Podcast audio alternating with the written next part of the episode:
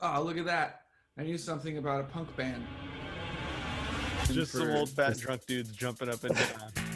This tree just planted itself right on top of the cement. I did watch a YouTube video today My dad mashed potatoed of enema of the Chris state. Carava. Aaron doesn't know who Chris Carava is. It's so good. That's great.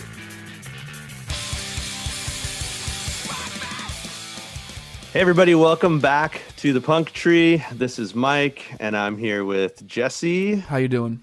and Aaron, Good day, everybody. and we are joined uh, by uh, a guest we're really excited about. We're joined by Aaron Pendergast uh, from the Blasting Room film. We're super stoked. Thank you so much for being here with us. Yeah, thanks for having me, guys. Um, and as we always do, let's kick it off just with uh, the the music that's been kind of rolling lately. Um, I don't know who wants to start, uh, but we usually do this, Aaron, and and hopefully we can hear from you as well. Uh, Jesse, I don't know if you jump in. Why don't you do it? Let's hear what Jesse's been listening to. Uh, one thing was uh, it was a song that you mentioned a couple of weeks ago, um, but I don't know if we ended up really playing or anything. You were excited it was about to come out, and it was a single uh, that was put out by Paris Jackson that features Andy Hull, and they uh, they each sing a couple of verses of the song, and they just sound really really incredible together. So that was uh, uh, one thing, and then the other thing I'm listening to is uh, "Waking Giants" by Life in Your Way. It's just a record that came out a long time ago that I just somehow missed off of Solid State Records, and uh, I literally don't know how I missed it, but I've been listening to it a lot, and I really like it.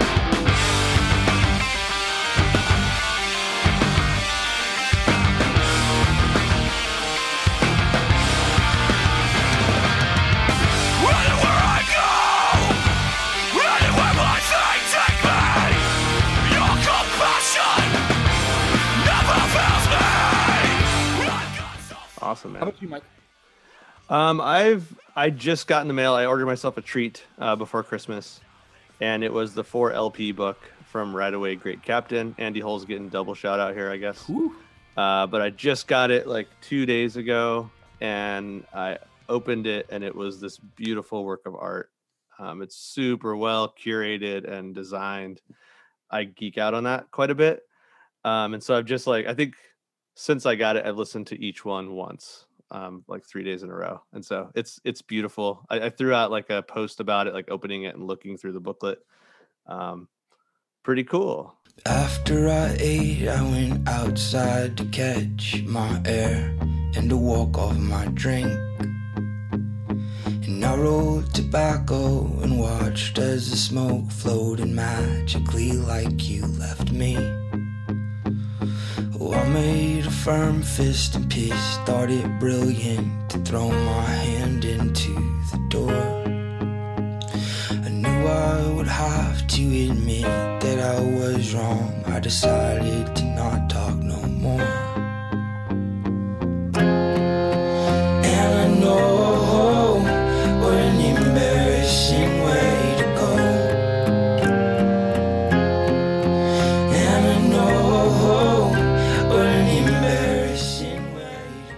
Aaron Wolf, what about you? Oh man. So uh yesterday NoFX released a song called Fuck Euphemisms. And I've listened to that song, I think, uh man, probably six or seven times. Um, and it's just great. Kind of has the classic NoFX sound. Um, and Fat Mike's witty lyrics. He talks about uh his um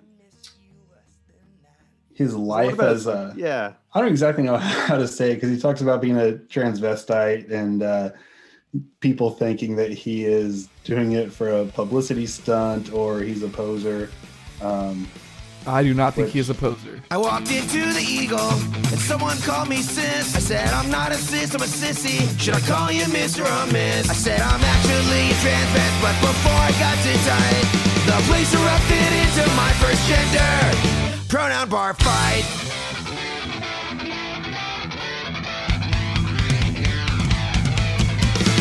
They said I was a rock star, dressed for less, wanna be queer. I said my gender isn't fluid, but that's how I like my beer. yeah, I think people think that because he's he's kind of a lazy cross-dresser. I mean, he doesn't shave his beard. Uh, he pretty much just throws on a nightie and you know that's that. But I think that's Right, but Fat Mike. Yeah, he comes by it honest. That's not an act. Yeah. That's No. him. And do you remember the last time we saw him, Aaron? We we were at I think it was House of Blues here in San Diego, Mhm. and we were right up front, and he was wearing a leather skirt. a kilt. his- it was a kilt. It was It was definitely a kilt. You're right. It was a ki- it was like a small kilt. It was like a short kilt. But I was like front and center, and I and looking up at him while he's singing, and his balls are just out. Oh, it wasn't just that. I'm I'm pretty sure he looked straight in my eyes and squatted down so that they would uh they would expose themselves to Is this the is this something that you uh, that you've uh, experienced a little bit yourself, Aaron? You seem to. I see the look on your face. Did you have an experience with Fat Mike like that? No, no, I've not uh, experienced Fat Mike yet, unfortunately. Hopefully one day. We're not making you uncomfortable, are we? Not at all. Because it's going to get a lot heavier than this. Uh, well, uh, what about you, uh, Aaron? Uh, what's what what have you been listening to uh, recently? So I um one of the it's a really cool EP called Immigrant Punk by a band called Generals of Monrovia, and I uh, I didn't know it was a Blasting Room record when I bought it, and then I was looking at the notes and it said you know mastered at the Blasting Room, and I'm like, of course it was. Why why wouldn't it be?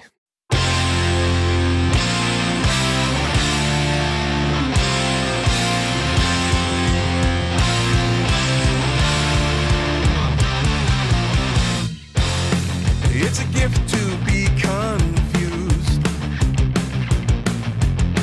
Knowing all is where you'll lose.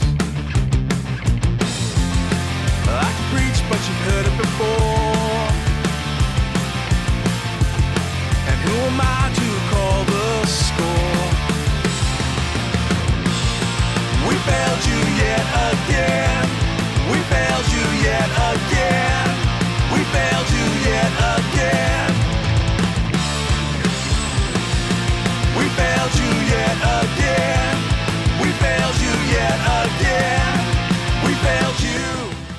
And then uh, another one, um, Redefining Home by a band called Little Teeth.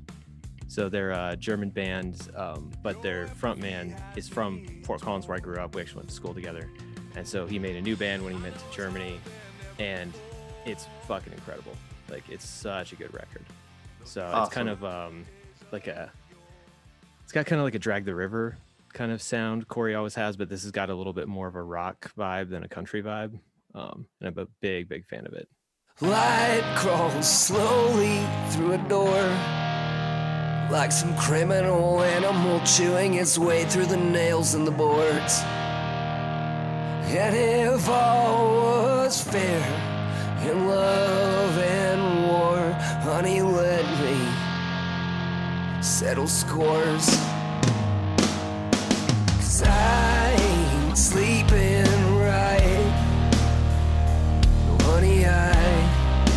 can't sleep tonight.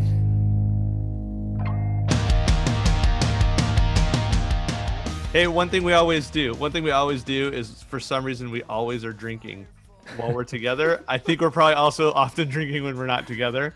Yep. Um, and so it'd be cool if we could just whip it, whip it around real quick and and hit up what everybody's drinking. I've got a I've got a um a, uh, a Mythic Worlds uh, by Modern Times. It's a hazy galaxy IPA, um, and Modern Times is San Diego local, and this is one of their seasonal releases. What did you got, Aaron? Do you drink anything not made by modern times? Yes, I'm almost always drinking Nelson. Well, that's funny you say that. That's like 25% of the time. It's funny you say that, Nelson. Jesse, because I slide this out of my my my punk tree koozie, and I am drinking an Alpine Nelson right now. It's it is It's delicious. It's flawless. What about you? Uh, both Aaron's. I don't even both of you. Uh, Try to do it at the same time. At the same time? okay, one, two, no, uh, guest, Aaron Pendergast, please go first. Okay, so I'm drinking a uh, it's a Kawabunga, which Kawa is uh, coffee in Rwandan. So it's a double coffee stout with uh, made with Rwandan coffee uh, from a local brewer in Denver called Novel Strand. And that's a black-owned brewery, correct? That's correct. Yeah, it's a cool spot. We uh, found discovered them, I guess, during the pandemic situation when they were like, "Here's some great local places you can support." My wife and I heard about them, checked them out, and they've they just do an amazing beer. So if you're ever in Denver, check out Novel Strand. It's cool. Very very cool. Yeah. I think um if I ever leave San Diego, my wife and I try to go to beer places in Colorado and Portland are like the two places that are kind of our favorites. Yeah, there's a lot of really good breweries here, and sadly, I'm not sure a lot of them will survive all of this, but we'll see. There, there's new ones popping up every day, so I'm sure we'll have no shortage of good beer here, despite that. Yeah. What have you Um, got, Aaron? So I'm still working on the pack that my sister-in-law gave me for Christmas, and this is another Urban Roots brew called Kind for Nothing. It is an unfiltered IPA, and it's So- quite good. I have gathered that you basically drink Urban Roots beer and listen to Death by Stereo, and that's it. That's like who- Uh, who you No, are, and and you work out, and Wait, you work wait. out. Okay, you I work work out. I drink Urban Roots, Scrimshaw Pilsner, and I listen to Death by Stereo. And you don't like authority. Fuck authority, man. There, Silent Aaron. majority. I don't even think that was Aaron in a system. nutshell. Whatever's smaller than a nutshell, that was Aaron in it.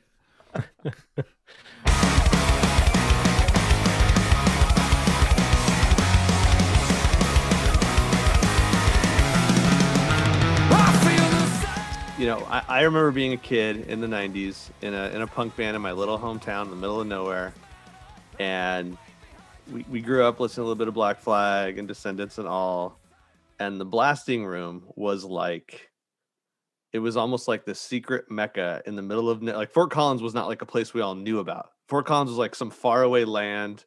A lot of us had never been a couple hundred miles away from home before and it was like the dream for every kid in a punk band in the 90s like we're going to record at the blasting room someday um, so you grew up in the town it sounds like Yes. um, could you tell us just about like that scene and the vibe happening around there Yeah, for sure. I mean, it. Uh, so I grew up uh, actually literally like five miles from the studio.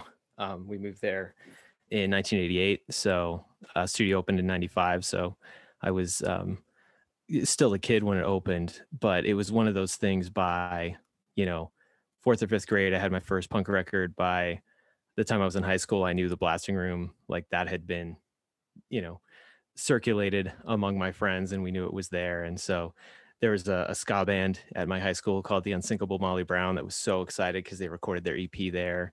And so it just it was kind of that thing you always knew blasting room was in Colorado. And then we just have a really vibrant local scene uh, to the point where growing up listening to the radio here, you'd hear these bands that I in my mind were national acts only to find out oh that's a that's Colorado band. They just promote them so much here that you think everybody's heard of them you know? So it's it's just been a really cool vibrant music scene my whole life uh, being in colorado. And uh, particularly fort collins is just kind of a being a college town and everything there's a lot of live music right. and stuff going on so. Yeah and there was like an affinity just we we jesse grew up in the san francisco bay area and aaron and i are both from southern Yeah. california and so there, there was kind of the west coast punk scene and in southern california that turned into like you know kind of the hardcore post-hardcore thing came out of southern california quite a bit um, but it seemed like every band was not recording in la which was this weird thing they were all like disappearing and going off to these like places like fort collins like the blasting room and and slowly over time it was like bands that you liked when they got their contract their next record seemed to come out of the blasting room. Like once once they had enough money to go somewhere real boom you'd see it or at least it would get mastered there or something would happen. Um so I, I i'd love to hear just kind of like how that scene changed or grew um during that time like because bigger and bigger bands are wanting to be there more and more is coming out i'm sure it affected the shows and the scene of live music as well intensely Yeah, absolutely. I mean, that was something, you know, we we had a good kind of small venue in Fort Collins that you'd see a lot of bands play at, but it was always kind of surprising the bands that would play this theater in Fort Collins. Like you would not expect, you know, like uh, somebody like Real Big Fish in the '90s who could easily sell out like one of the bigger venues like the Ogden or the the um, Gothic or something down in Denver to come up to Fort Collins and play the Aggie is like, why are they here? You know, it's like a 600 head venue, but um, it really did. You know, you would see these kind of bigger acts come through, either come through Colorado just in general where maybe they might not have before um, or you know play a couple shows in colorado where oh this you know one night we're down in the springs and the next night we're up in fort collins or we're in boulder and denver or you know whatever it was so it seemed like um, a lot of bands really liked coming to colorado and playing shows in colorado and kind of hanging out here uh, anymore you can blame the the legal pot but before it was like you know i think it was the scene that everybody was excited about Yeah. Um, can we take a step back and uh, can you just tell us how the Blast Room came to be? Because it's not a coincidence that all these bands want to just go to Fort Collins to this small studio. Um, there is a reason for it. You tell us like how the uh, Blasting Room, yeah, just developed or how it landed there? Yeah, for sure. So they um Descendents had been touring uh, and then, you know, uh, Milo left to to go to college, so they formed all and they had been living in California and it was too expensive, too crowded, all the the stuff you hear about California, LA area. So they moved back to Missouri um, because Bill's dad had a house there that they could live in rent free. And so they were saving some money living there, but it wasn't, it was too small, you know. So they were trying to figure out, they got their advance um, for Pummel, I think it was, um, whichever all record that they got signed on. Um, they got that advanced and they said, well, we want to build a studio, but LA's too big and Missouri's too small, whatever town in Missouri they were living in. Um, so then they had toured through Fort Collins to play shows. So it kind of the idea was floated, what about Fort Collins? Uh, so they came out here, found a, a, it was actually like a furniture warehouse that had a, a small room that uh, the woman who owned the place would rent out for bands to practice in. So they went in and like leased that part of the building because this museum, this like car museum, had just moved out of the building. So it was just this big open empty room. And so they leased that room to uh, for like a practice space to build a studio and they had nowhere to live. So they just lived in that space too and slept on the floor for the first couple years. Self-righteous Don't care what you don't do Talk at you walk crooked mile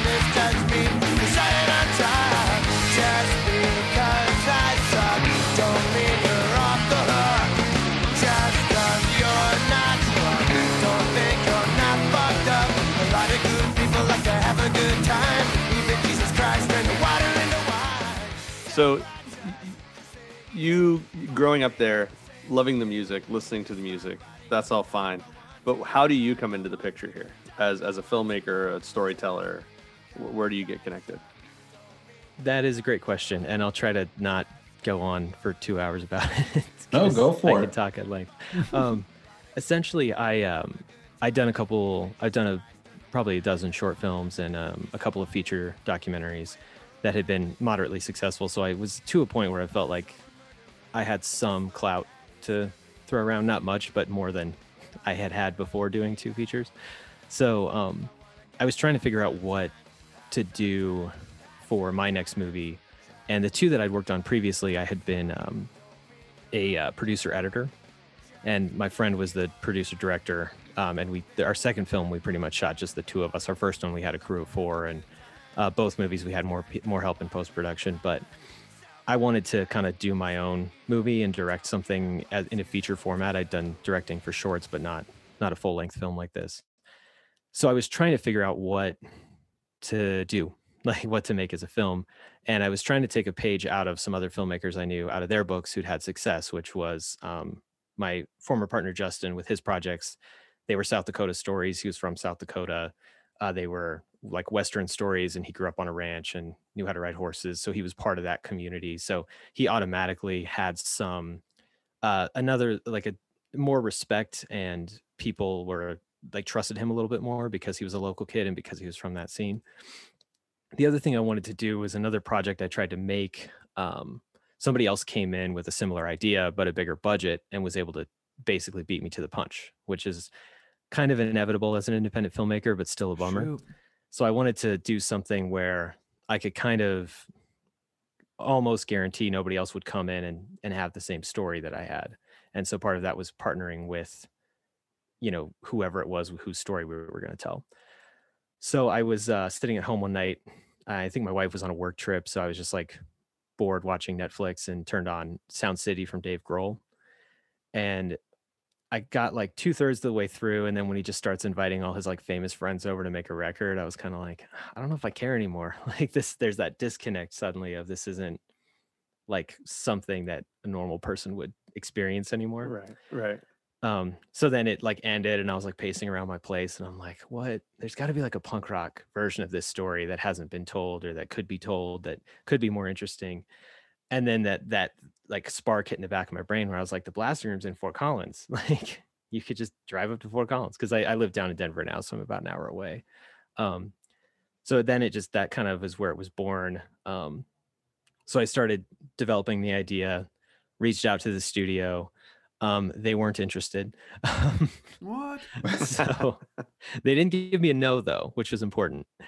Because uh, if they just said no, I would have stopped. But since they didn't say no, they just said, "Oh, we don't really know. We're on the fence." I kind of just kept going with it to see if we could make it happen, um, and ended up getting connected through uh, Jon Snodgrass from Armchair Martian, Drag the River. Um, I met him at a show. Said, you know, if if this thing happens, you're on my list of people we want to talk to and then he got all my info and said hang on dude i, I know these guys will we'll figure this out just uh you know I'll, I'll be in touch so about a month later he calls me up and sends me this guy kevin kirchner's contact info and kevin's been the unofficial official studio videographer for almost the last 20 years so he has tons of footage of pretty much everybody who's come through that studio Wow. on piles and piles of hard Wow, drives wow. and dv tape and whatever other format you could think of so he and I started talking, and he kind of said, "Yeah, that's how things go with Bill and Jason. You get three no's before you get a yes. So you were right to not stop kind of plugging away at this thing." And uh, so he he and I partnered up, and with the 25th anniversary show in 2019, that was kind of the the thing we needed to get kind of convince Bill finally that this is the right time to do this. So Right. Yeah. And he's all warm and fuzzy now, right? I mean, oh he's the new Bill Stevenson. He's he's, he's so gentle. Yeah, absolutely. happy. He's Well, and the funniest thing was when I had to pitch this thing to him, because I was on the, I had the, I was under the impression he'd already said, "Yeah, let's do it," and then they, and then this Jonathan from the studio called me up and said, "Hey, we're making, we're going to Odell Brewing to brew the 25th anniversary beer for the Yes. show. Uh, if you guys want to come shoot, you know, footage of that or whatever, and you can hang out." And so we get there, and of course they're like, "Oh, here's your sticker. You drink free while you're here, since you're here for the brewing process." So I'm here just, you know, pounding beers with the rest of the guys all morning, and Yeah. then Bill shows up, and we sit down for lunch after having been drinking beers for two hours, and and then uh Kevin or somebody's like, "All right, well, Aaron, why don't you uh, pitch the movie to Bill, see what he thinks?" And I'm like, "What? I'm in no no mental state to pitch a movie to Bill Stevenson right now."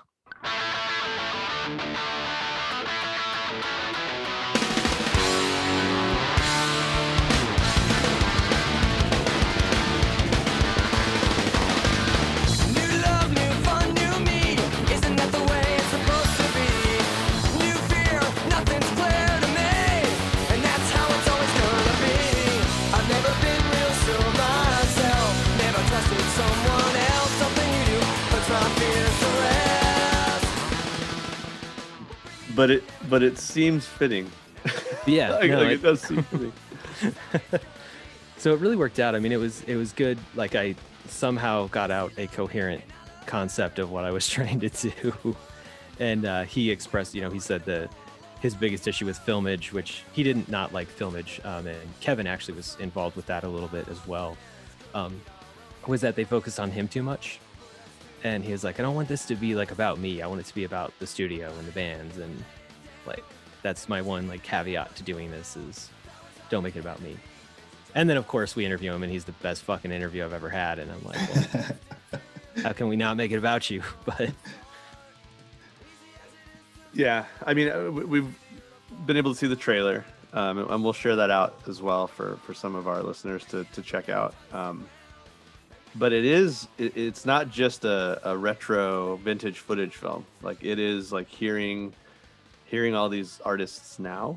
At least that's how it comes across in the trailer, and it's kind of fascinating because it's weird. Like we we, we just had uh Jake Kiley on from Strung Out, and and we're talking like, man, the scene is like it's like 30 years now. Like like it's not no nobody's like a little kid anymore. Um, people are like old, old and Right. grayed out, and so that kind of vibe comes out even in the trailer. That there's like a deep history, lots of experience, crossover, careers have kind of been made and maybe maybe lost. Um, and that place has been at the center of a lot of that. So how, how was that experience for you? Just like the, the history of it and hearing hearing guys who like so I, I was looking through kind of the discography of the studio and it's like some of these bands like have worked there with like a 20 year gap in the middle like like huge you know i imagine things are really different even from early 90s projects mid 90s projects till now um, but what was that like all the history that you experienced I mean, it's it's um it's something else, and I think it, it's interesting with this film is usually these studio docs, the studio's not still functioning, so we are kind of in this space of the studio's still an operating business. People are still coming there recording. To your point, a lot of these bands have been around for a long time, so to see kind of the one like the evolution of the bands and having them being able to talk about what it's like if they've come back to make multiple records like Good Riddance or Kemuri or uh, Rise Against, who've been there, you know, a dozen times each um, hearing about how they've grown and evolved and how they've learned different things how bill's grown and evolved as a player by watching other musicians play and things it's really um it- it's pretty cool just to kind of like understand what was going on and and then having that kind of parallel of the studio kind of growing up as i was growing up in the scene too and kind of all these records and bands kind of becoming what they were on that kind of same trajectory is is pretty cool. I don't want to take too far of a tangent off of the film because I want to hear a bit more about what it was like putting it together. But um, as you mentioned, some of these bands that came through there and records you know coming out of there, and, and now you you dig, dug so deep into the history of it for the film. Do you have like a, a favorite record that was produced at the blasting room? Can we can we get into that little conversation? Is there something Uh, that sticks out to you as like your favorite? I do, yeah. My uh probably my favorite is uh the Ataris Look Forward to Failure EP. There we go. Man, Mike's Mike loves that too. That's awesome, man. Yeah, Yeah. that that I, I accidentally saw them in like 1990. I don't know what, and that that had that was that had just come out, and they were like added late to an MXPX tour, I believe, to get it hmm. out. And I walked away with it because it was like you know five bucks or whatever, and it was like Right. the, I've got five dollars left. What else can I buy at the merch table? And on the way home, it was like, what? Like who are these guys? This is cool. yeah, That's definitely. awesome. And that was so that was my first um i'd heard about the studio but i didn't know like what it was really and then a friend of mine we were listening to that ep and uh, you know i was talking about how much i loved it and he's like yeah they recorded that right here in fort collins and i was like you're a fucking liar they didn't record that in fort collins you know and then pulled out the liner notes and sure enough it was recorded right there so um And But you, I mean, you have them on, right? Like, is, is Kris Roe? Is did did you get Chris him in the is supposed to be in the film. We Okay. haven't gotten him yet, but I'm I'm really hoping we do because it's it really is. I think um, for me personally, he's the most important person for me to do, just because I feel like I probably would not have made that connection when I did if not for his band. So, um, granted, like down the right, uh, excuse me, down the road, I might have run across somebody else that made me say, "Oh, that was for Collins," and could have been a completely different story. But um, yeah. yeah, it's to me, I'm like, I just really would like to have him for that connection. Let's make it happen. Kris Yeah. Roe, All right, we're you gonna need to do the up. interview, man. We need this. we need to get this film done so we can all watch it. Right. You're the last piece to the puzzle. we will watch your Instagram live streams. I promise. no, he's he's not quite the last piece. There's still a few. Uh, COVID has prevented a lot of Yeah. the interviews we needed from Yeah, happening, yeah. so we've been trying to pick those up and. But it's tough, so we're we're figuring it out like everyone else as we go. So as you're doing those interviews, though, because it, it, it looks like a pretty big list. Um, and and if listeners want to check it out, they can go to to your website. Um, I don't know if you want to call that out here. We'll put it in the show notes, but I think it's um, blastingroomfilm.com. No, Yep, that's it. Awesome. Yeah, Yeah. you can go and there's a list of kind of bands that you have interviewed or that are going to be a part of it. Um, and that it's a pretty significant list, and it's kind of like a the last 25 years all Hall of Fame almost of punk rock. Like it, it really kind of reads like that. Um, who were some of the interviews or, or you know dudes you talked to that just just captured you? Like like is there a story or two that come out of this? And don't give away too much because we want people to see the film. But Right. Um, I mean, really, uh, I mean, we kind of talked about it, but, but with Bill, he's such a like, like there are definitely times during his interview where he would say things and you just like feel better about life. You're just like, oh yeah, Those that's kind like, of people are the best. yeah. and it's just it makes you feel like I don't know, like some of the things he would say, you just feel like empowered and like, oh yeah, I unapologetically love the things I love and fuck you otherwise. Like, you know, it's like that kind of moment where you're just like, you know, it's it's super cool. Um and then uh like Brent Brent Loveday from Reno Divorce was just super nice, super accommodating. It really excited to be in the film. Um, so it was really fun working with him. Uh, the Rise Against guys were were great. Tim and Zach were both fun. Zach is great. That bit at the end of the trailer where he asks if they can cuss, it was like right after he asked that, it was like every other word. Fantastic. You should have tried to say no and see what he would have done. I- Watch him struggle the rest of the interview. well, I don't have anything to say then. I thought vegans didn't cuss. right. I don't think That's that's true at all. No? I think it's the opposite. They have to. It's a nutrient deficiency that leads to it. They're lacking in B vitamins. Oh, but I think uh too just like the the other thing that I think really surprised me was the the common threads from what everyone was saying, which was uh, really that you know it's an extension of the punk rock scene as a whole, but that it really is about the community that's been created around the studio and that kind of family vibe they have at the studio really makes for great records. So, um, and I think and everyone kind of says that on their own without us having to you know work for it. So I think there's definitely that um, something about that I think makes for a better experience for the the band, for the engineers, and uh, ultimately for the listeners when they get to the record.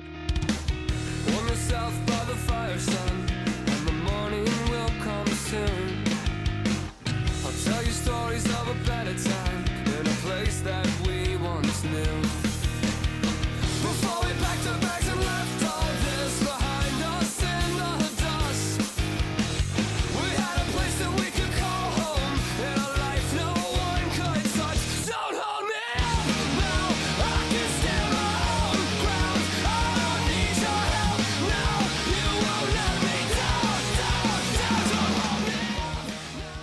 I know you you kind of started this project and we're working on it pretty close to when Hypercaffium Spazzinate came out.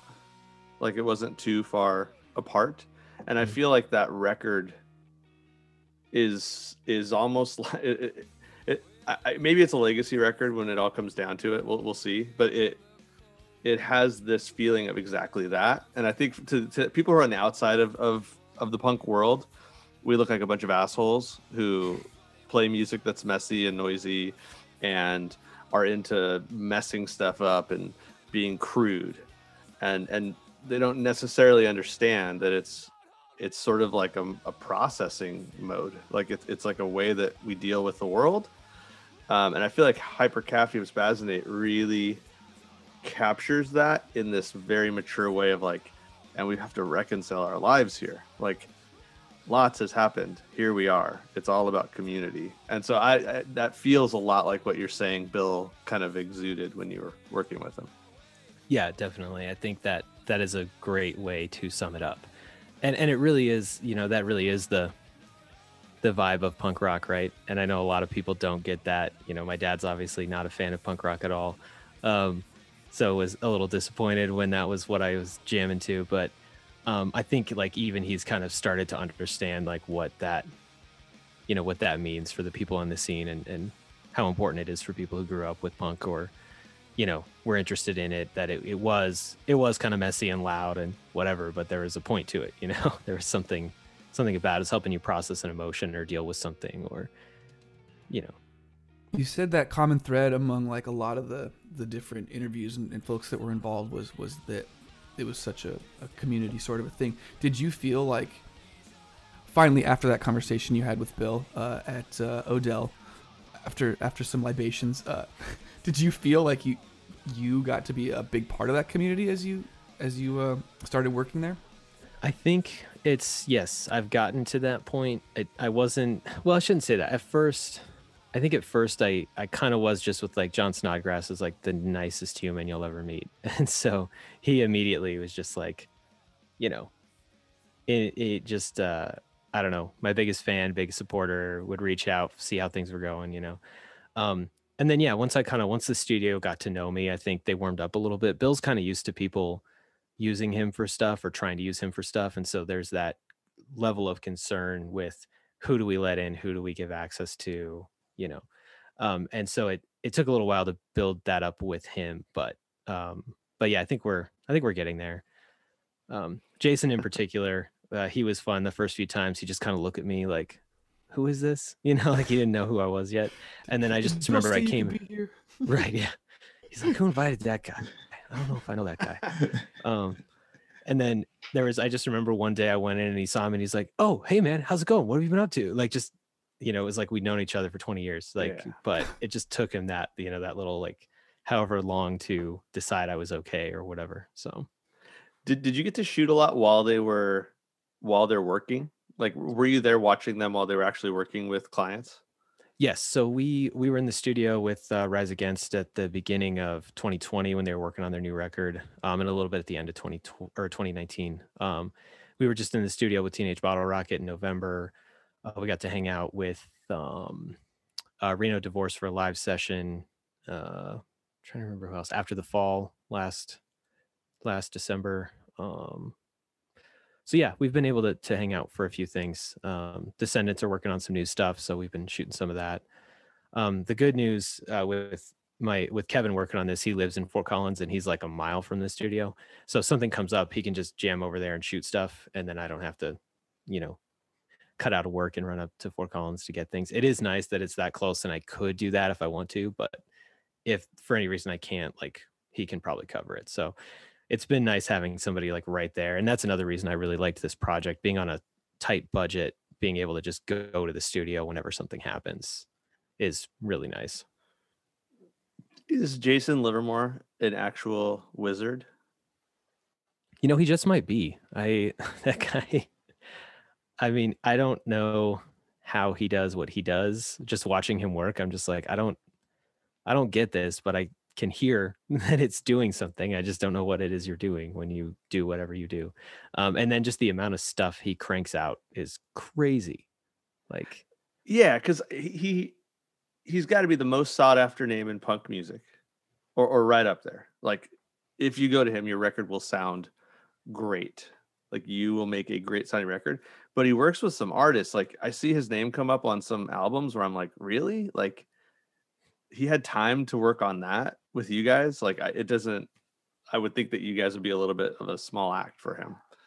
yeah, definitely. And I, I think some of it too, especially with a lot of the local bands, uh, they really try to work with them and help them out and cut some deals because they they want to see them succeed, you know, and they know, well, they don't have the rise against budgets, but one day they might. So, you know, we can, why not do a, a little bit of extra work or why not if Jason has some downtime, you know, master this EP for this local band or something, you know? Oh my So, gosh, I can't imagine. I can't imagine being a local band and they're like, oh, you know what? Jason's gonna come in on Saturday for a little bit and uh, master your record for you.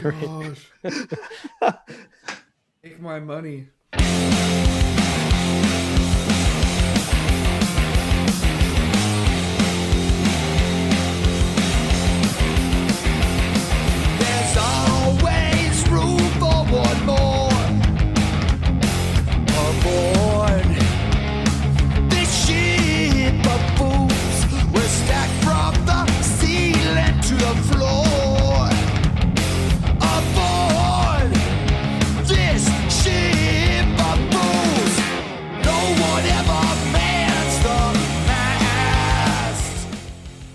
That's wild.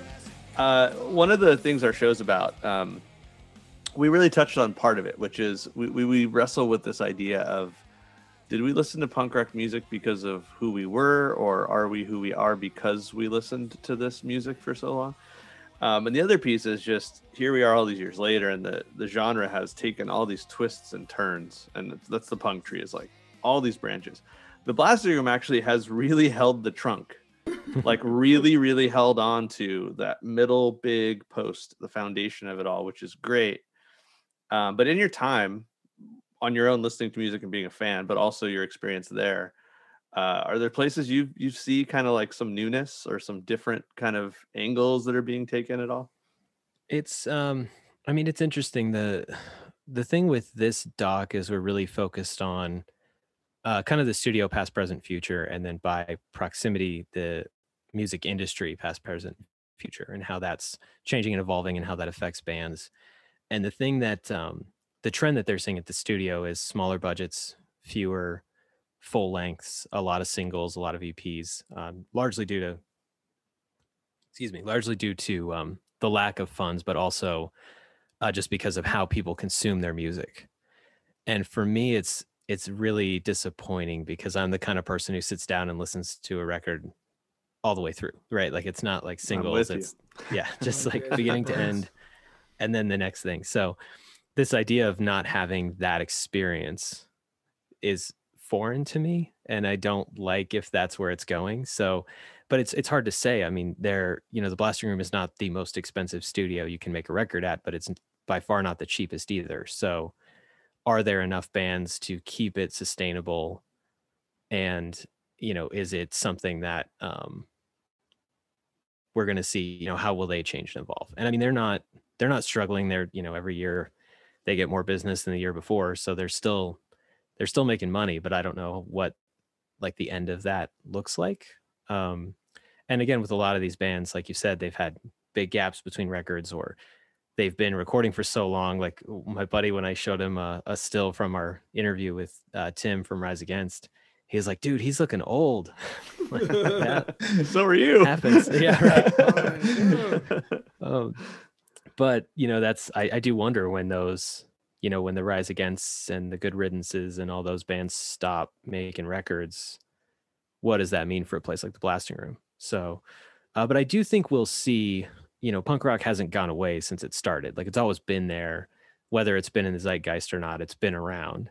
And so i think um when you look at it it's going to change and evolve and people like us when you know punk comes back in the 2020s we're going to be like that's not punk rock because it's not Yeah. what we're used to you know but um i think i mean and that means if it you know hits the mainstream again but i think it it you know it's something it needs to do if it's going to stay relevant um and i mean there's some cool like there's some cool stuff coming out from bands that like telethon from wisconsin do you guys know those guys No. Oh, uh, Grand Spontanean is probably one of the best fucking records ever made.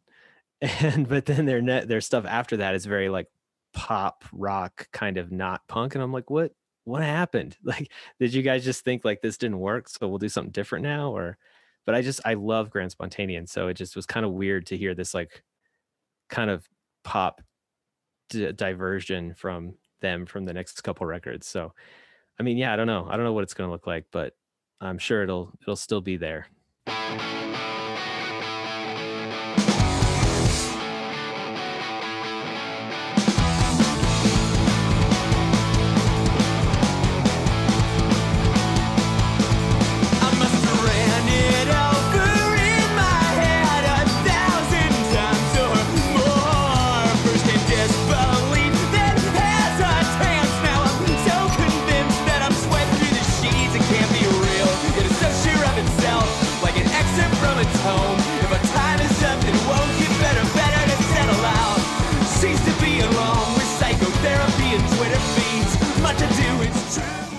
One more thing, I'm, I'm wondering, um, being a, a creator yourself, what is that interplay like? Like you're in the studio, uh, you're a filmmaker, but you obviously have experience doing audio production at some level, and you're familiar with DAWs and other things that they are using.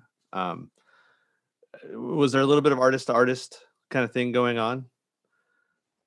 To some extent, I mean, especially talking to them about, you know, like Chris has a bit where he talks about uh, how he's listened to the same loop of just the kick drum for like 10 minutes straight, like just like making little tweaks to it. and that's certainly something you know i do in in the post process with a film is like watch a clip over and over again listen for like a weird i'm hearing like a weird tick what is that? You know like trying to figure out what that that sound anomaly is or trying to see you know how does this look? Like is this cut smooth? Does it feel like there's a a hitch somewhere you know and just watching that over and over and over again um so there were definitely some parallels for what they do and what we do.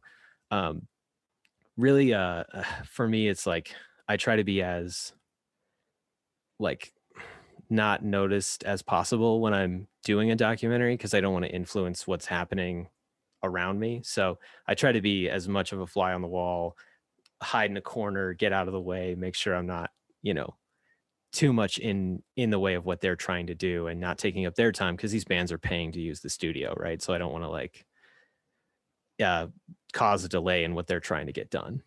Um so yeah i mean there's there were some especially with the engineers uh, with the musicians slightly less. I don't i don't really play an instrument so i don't have that connection. I always wanted to i just was never good enough to do it so Well, um, this is- jesse you looked like you were puzzled by something i said earlier so I think I think it was just I think that I'm I'm right near the end of my beer.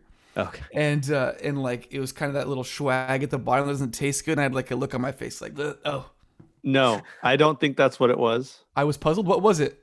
It was he was not very happy about a shift toward pop rock. Oh And Oh, you that's had right. a little you had a visceral reaction. You had a little bit you like leaned back in your chair. Dang. See, I didn't even know. Oh, yeah, we all it made noticed. me thi- it made me think of Shades Apart for sure. oh, oh, oh, okay. Okay. I, I was texting Mark V today, actually. They're gonna be coming on. And I was texting Mark, I was texting him today. All right, Jesse, we'll talk more about that that later. That was totally the exact shift that uh, that I felt like happened with Shades Apart there. But that's not the point. Uh, we'll we'll get into that. But also, yes, I'm at the end of my beer, and it, it doesn't. I'm gonna take the last sip, even though I know it's not gonna quite taste right. but okay, so we're all obviously super excited uh, for this film to come out. We'll we'll see it for sure. Um, however, it's it's been a bit delayed. COVID has certainly affected it. But what's the timeline going to be like for for getting this out? Well, we the the goal was to get it out near the end of this year, so holidays like October, November, hopefully. Um, with the uh, just again like the that was an optimistic timeline, hoping like we can get vaccines or we can start traveling safely, and all of that seems to be farther and farther down the road. So we might end up, unfortunately, needing to push to like early 2022 instead um it's just i mean you know we're we're so far behind what we were supposed to be we were supposed to be done shooting everything by august of last year so Yeah, it's yeah. like we're way way way out from that at this point what The what might that we Oh yeah. oh, go- Go for it, please. I was gonna say the good news is we've got another handful of interviews locally that we've picked up to shoot, and we realistically have enough content to make a movie. I just don't know that it would be the best movie it could be without a few other things in there. So uh, we do kind of want to do it justice and do it right. We're not really in a rush. We don't have any deadlines or anything we have to hit. So it's just, you know, we're gonna just keep working and making making the best movie we can with it. So What would um what like what, what's the plan for how you might roll it out? So historically, what we've done is um, the festival circuit. Uh, try to get noticed there because that's how you get a good d- distribution deal is is through a festival uh, pickup somewhere. And then if that doesn't work, we'll look into some digital distribution. Obviously, um, the guys in Filmage have did that with Filmage with Amazon, and so we've got that connection we can work with.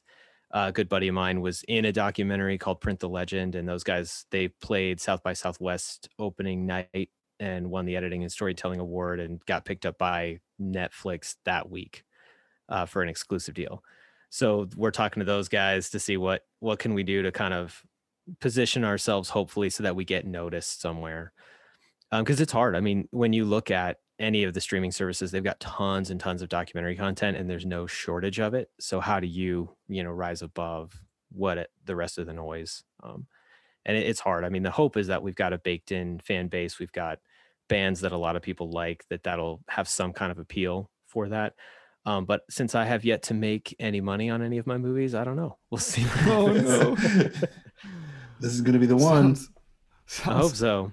sounds like you also have that in common uh, with uh, most bands that, that get to do this and they continue to do it because they love it, not because there's much money in it. Staying true to the punk rock fashion. Yeah. There we go. Well, and that's I mean this this movie's very DIY and in that same ethos of, you know, we're just kind of getting together and making it happen however we can. So it's been it's been good. I mean, this is I do enjoy doing it or I wouldn't be doing it still. So Right, right, right, right. Well, we are more than looking forward to it. And I feel like the more I've tried to find out about the film, the more I've been like, come on. Like, like come on, like release like an interview. Like uh, like give us like one of the big snippets. right. The trailer's Uh, a pretty good teaser, though. The though. trailer is like, well, that's the Yeah. problem. oh, you feel That's too well, yeah, I get like a more. few seconds of like, you know, I get what, 14 seconds of Bill Stevenson, and you're like, ah, you filmed them for an hour, right? Like, come on. Yeah.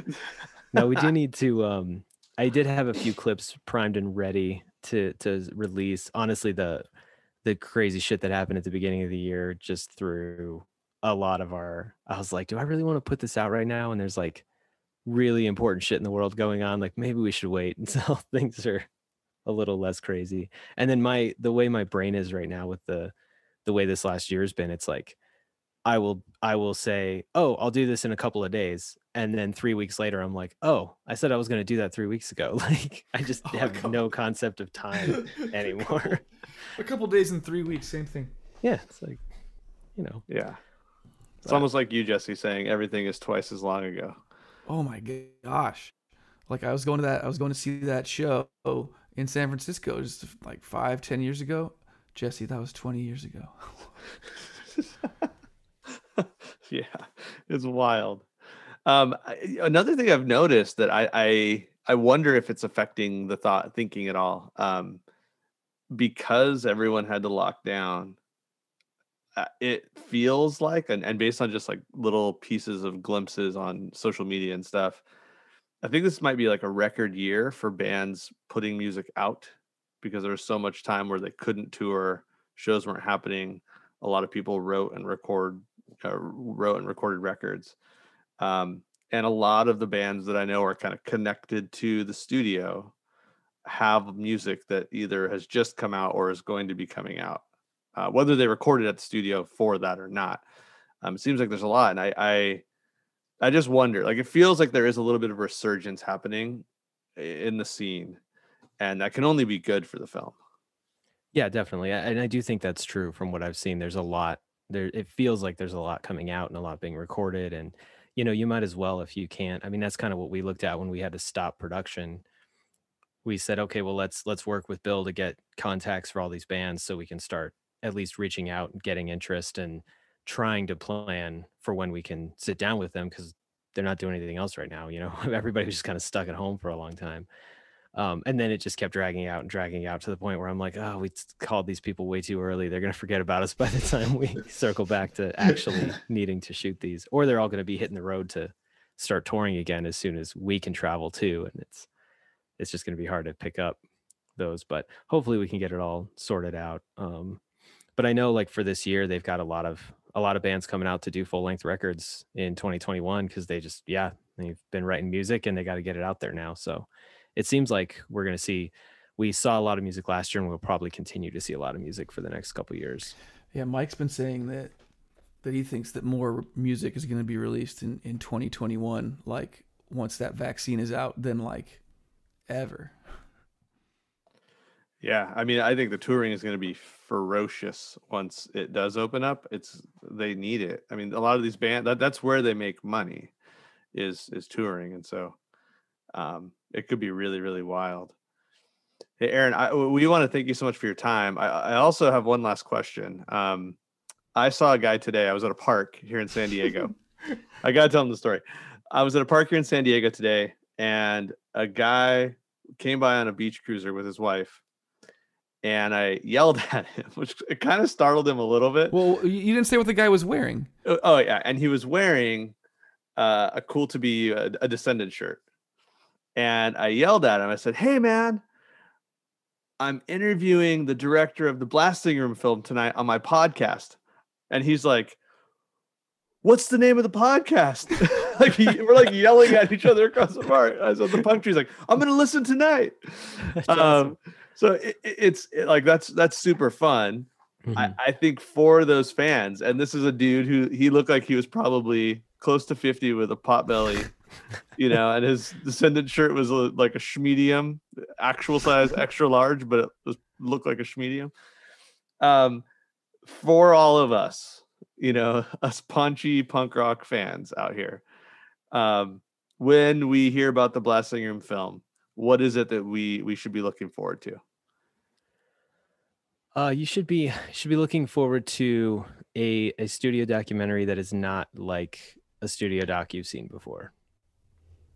We're we're trying to do something really a little different than what you you typically see out of these, and I think it's going to be, I think it's going to be pretty cool. I'm really excited about where it's going and and what we have, and hopefully the the impact it will have on not just the punk scene but the music scene as a as a whole. So Sold. We're in.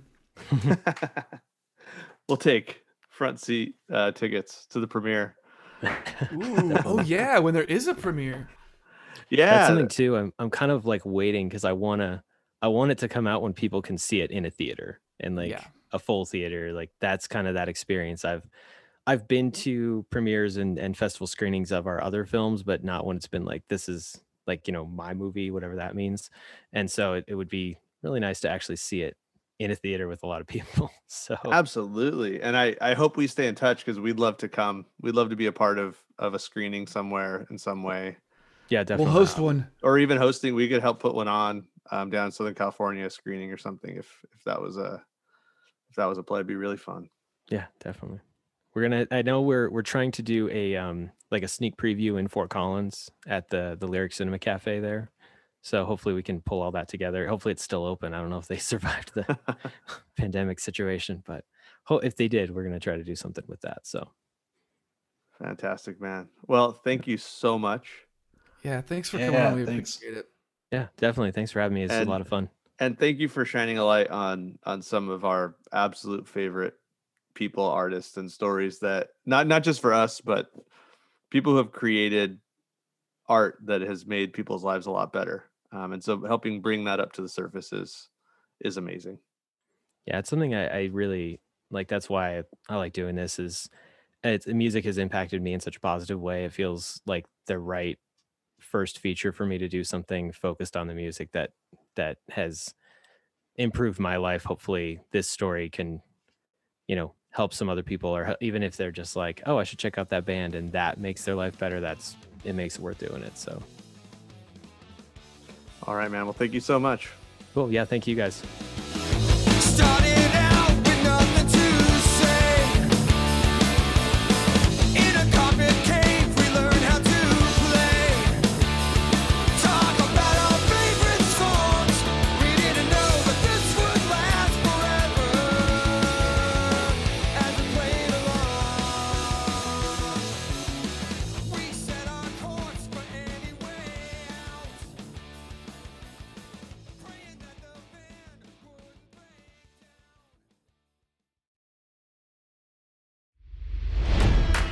It's NFL draft season, and that means it's time to start thinking about fantasy football. FantasyPoints.com features industry leading experts and prognosticators using proprietary hand charted data to help you score more fantasy points. FantasyPoints.com is the place to go for whatever kind of fantasy football you play. Whether you play fantasy football, daily fantasy sports, or do a little bit of everything, Fantasy Points has the meticulously researched content to guide you to victory. And why wait for the fall? Fantasy Points also covers the new spring football league, the UFL. Join the guru, John Hansen, Scott Barrett, Joe Dolan, and other massive names in the fantasy football universe with an exclusive offer. Use code Pantheon for 15% off any fantasy points package, including the all in package, with access to every article, tool, and data nugget that Fantasy Points has to offer. That's fantasypoints.com and code Pantheon for 15% off at Fantasy Points. Fantasypoints.com, code Pantheon. Score more fantasy points.